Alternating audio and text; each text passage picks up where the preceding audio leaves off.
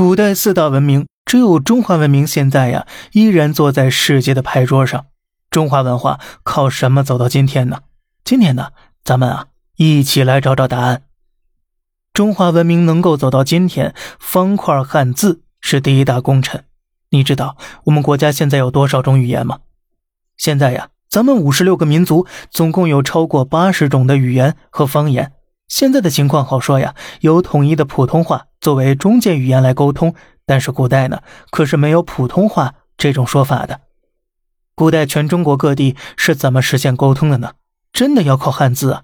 汉字就是表意文字，同一个字，全国各地各种方言的读法是不一样的，没有关系，只要大家理解的意思是一样的，就可以用来传递消息了。在我们积贫积弱的年代。曾就有人说，表意的方块汉字是低级文字，学起来太难了，要改革，改用拉丁字母的表音文字。那么表音文字呢，就是英语、日语、韩语等等，看了字就知道怎么读。这种文字的好处呢，就是相比表意的汉字更容易普及，更容易学。但是如果汉字改造成表音文字，咱们中国会变成什么样呢？举个例子，一个河北人，一个福建人。同样用汉语拼音写下两个句子，爱拼才会赢。而福建人呢是爱吧夹未羊。说普通话的河北人和说闽南话的福建人用表音的汉语拼音写出的同一个句子，看上去完全会是两个句子。那么他们相互之间能够理解对方是什么意思吗？显然不能。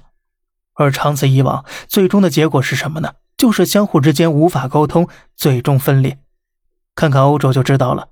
斯拉夫人是欧洲最古老的民族之一。目前，全世界大约有三点四亿的斯拉夫人，主要分布在中欧、东欧、东南欧的十几个国家里。俄罗斯、乌克兰就是斯拉夫人。其实，斯拉夫人跟我们有一点是很像的，就是有很多语言或者说是方言。最早时啊，他们使用的也是象形文字。但是不幸的是呢。在斯拉夫文字的系统形成过程当中，东西南部分分别受到了希腊字符和拉丁字符的入侵影响，最终象形文字被消灭，形成了俄罗斯文、乌克兰文、白俄罗斯文、保加利亚文、塞尔维亚文，还有波兰文、捷克文、斯洛伐克文等等这些表音文字了。最终啊，随着文字的分化，斯拉夫大民族也分裂成了无数的小国家了。所以，中华文明能够凝聚强大至今的第一点，就是在这个巨大国土上，几亿人、十几亿人共同使用同一种基础文字。当然了，汉字啊，其实也不是一开始就是统一的。在两千多年前的战国时代呀，“马”这个字儿有七种写法。那个时候，战国七雄鼎立，每一个割据的小国都用自己的文字，各不相同。那么说到这儿呢，秦始皇的功绩呀。就不得不提了。那么，秦始皇的功绩在中华文明的传承上究竟起到了什么重要作用呢？咱们下期再聊。好了，这里是小胖侃大山，每天早上七点与你分享一些这世上发生的事儿。